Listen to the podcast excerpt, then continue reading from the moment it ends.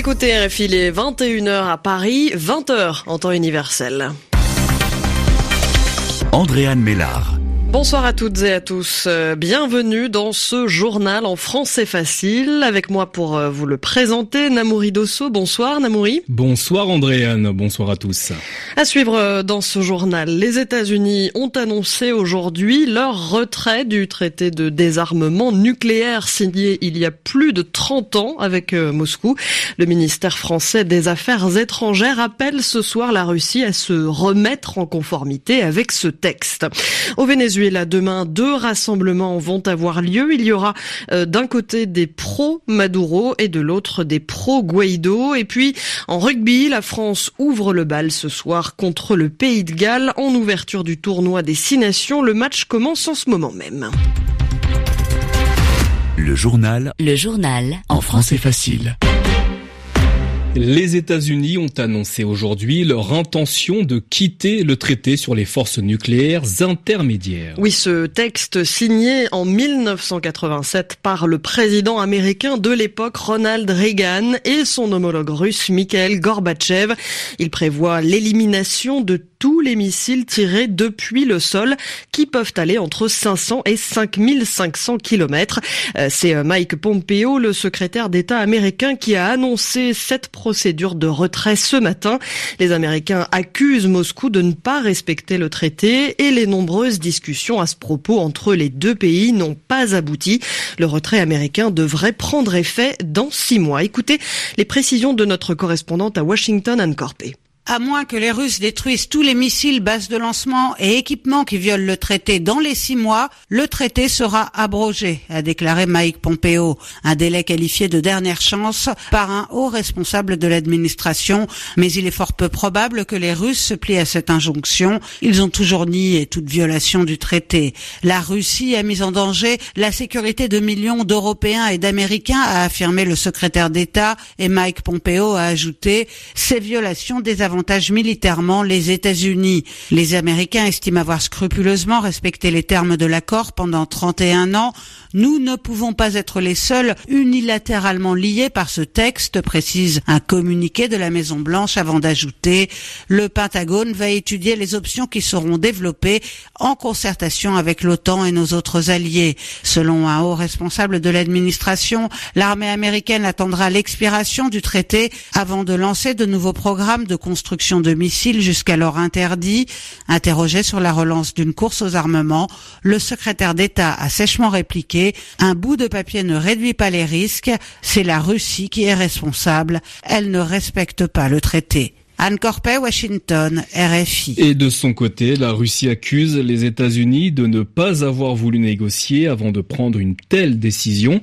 Elle dénonce ce soir la stratégie américaine de s'affranchir de ses obligations. Et la France, de son côté, a réagi. Le ministère français des Affaires étrangères dit regretter cette situation et appelle la Russie à profiter des six mois pour se remettre en conformité. Au Venezuela, demain sera un samedi de mobilisation. Oui, deux rassemblements sont prévus, l'un répondant à l'appel du président officiel Nicolas Maduro et l'autre du président autoproclamé Juan Guaido.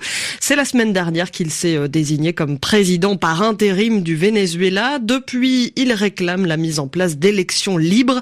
Cette convocation d'élections libres et démocratiques, c'est pour Colette Capriles la seule solution dans le contexte de crise au Venezuela. Colette Capriles est consultante politique de l'opposition dans le pays. Venezuela tiene hiperinflación Le Venezuela vit en hyperinflation. Elle pourrait atteindre 23 millions de pourcents cette année. On parle d'une situation où plus de 90% des Vénézuéliens vivent sous le seuil de pauvreté. Le salaire minimum touché par 70% des travailleurs est de 6 dollars par mois. C'est une tragédie économique et sociale que vit le Venezuela, approfondie par une crise politique issue d'un processus électoral le 20 mai dernier, duquel ont été écartés les principaux partis et les principaux candidats. Une élection qui n'a été ni reconnue à l'extérieur ni à l'intérieur. Nous sommes face à une personne qui usurpe la présidence, qui n'a pas été élue par le vote populaire. C'est ce qui nous a mené dans cette crise politique, d'autant que ces dernières années, environ 5 millions de Vénézuéliens ont quitté le pays. Le Venezuela est devenu un problème américain, un facteur d'instabilité pour toute l'Amérique. Alors quelle est la solution? Des élections libres et démocratiques. Colette Capriles au micro de Benjamin Delille, un entretien que vous pouvez retrouver sur notre site rfi.fr et dans un entretien accordé à Reuters et publié ce vendredi, Juan Guaido affirme qu'un changement de régime peut profiter à la Russie et à la Chine. Il dit d'ailleurs avoir transmis des messages à Pékin et Moscou, la Russie, qui répond ne rien avoir reçu pour le moment. À la haie, la Cour pénale internationale a ordonné aujourd'hui la libération conditionnelle de Laurent Gbagbo. Il y a deux semaines, l'ancien président ivoirien avait été acquitté de crimes contre l'humanité lors des euh, violences post-électorales en Côte d'Ivoire entre 2010 et 2011, mais sa libération avait été suspendue par euh, le procureur. Mais la CPI a tranché aujourd'hui. Laurent Gbagbo et l'ex-chef de file des jeunes patriotes Charles Blégoudet vont être remis en liberté, mais sous condition. Vous écoutez Radio France Internationale. Il est 20h et 15 minutes et 6 minutes à Londres, le Royaume-Uni, où le jour d'après ou jour après jour, inquiétude grandit au sujet du Brexit. Oui, à moins de deux mois maintenant du Brexit, comprenez la sortie du Royaume-Uni de l'Union européenne. Beaucoup euh, d'inquiétudes, vous le disiez, euh, Namouri, notamment dans les milieux d'affaires. Une étude publiée par une organisation patronale montre que près d'un tiers des entreprises contactées sont prêtes à installer leurs activités à l'étranger à cause des risques liés au Brexit. Muriel Delcroix. Jusque-là restés en retrait dans le débat sur le Brexit, les milieux patronaux ne cachent plus leurs craintes et leurs frustrations et multiplient désormais les mises en garde. The Institute of Directors, un lobby qui représente 30 000 entreprises, a contacté 1200 de ses membres et 29% d'entre eux ont affirmé qu'ils songeaient à délocaliser tout ou partie de leur activité à l'étranger ou ont déjà commencé à le faire. Des mesures de précaution pour éviter que leurs affaires ne soient perturbées par une sortie brutale de l'Union européenne.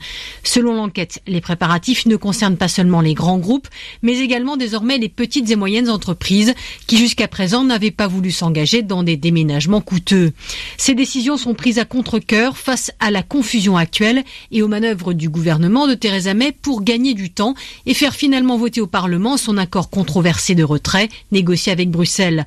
Une tactique très risquée qui, si elle échoue, mènerait selon ces entreprises à un Brexit sans accord le 29 mars et serait synonyme de retour des contrôles douaniers et formalités administratives, avec comme conséquence une perturbation sévère à la fois de leur approvisionnement et de la vente de leurs produits au bloc européen.